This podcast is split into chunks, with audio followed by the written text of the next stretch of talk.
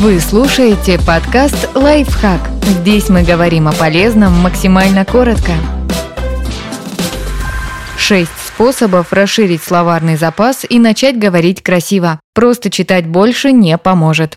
Избавьтесь от слов-паразитов. Расчистите место для новых выражений. Выкиньте из своей речи «э», «ну», «как бы», «это самое» и им подобное. А также нецензурную лексику и клише. К ним же отправьте чрезмерно емкие выражения вроде «реально», «зафигачить» и «круто». Запишите собственную речь на камеру или диктофон, представьте, что вы на собеседовании или презентации. Перечитайте свои сообщения в социальных сетях. Все это проанализируйте и выпишите слова и выражения, от которых хотите избавиться. Этим перечнем поделитесь с другом или коллегой. Попросите его одергивать вас каждый раз, когда услышит запретную лексику.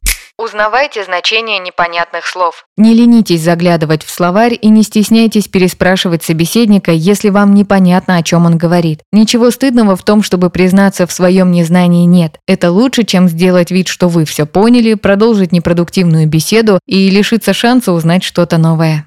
Общайтесь с людьми, не похожими на вас. Ваш привычный круг общения постоянно варится в одном и том же лексиконе, потому что у вас одни интересы и темы для обсуждения. Вы наверняка замечали, что когда кто-то из вашей компании находит другую работу или знакомится с новыми людьми, меняется его речь. Каждый новый человек меняет вас, поэтому стремитесь постоянно расширять круг своих знакомств. Изучайте иностранный язык. Это заставит вас обратить внимание на свой родной. Вы станете аккуратнее обращаться с грамматикой и синтаксисом, начнете тщательнее подбирать слова. Заучивайте афоризмы, стихи и цитаты. Отмечайте и выписывайте все, что зацепило. Учите, повторяйте и перечитывайте. Со временем интересных выражений в вашем лексиконе будет становиться больше. Только не усердствуйте с цитатами и высокопарными строками. Вас могут принять за выскочку. Следите за словом дня. Установите на смартфон приложение наподобие слова дня. Подпишитесь на соответствующие блоги и рассылки. Как правило, в таких рубриках сложные и необычные лексемы представляются с объяснением и примером употребления. Это поможет, если вы никак не можете выделить время на поиск новых интересных слов и их значений. Вам останется только их выучить и закрепить на практике.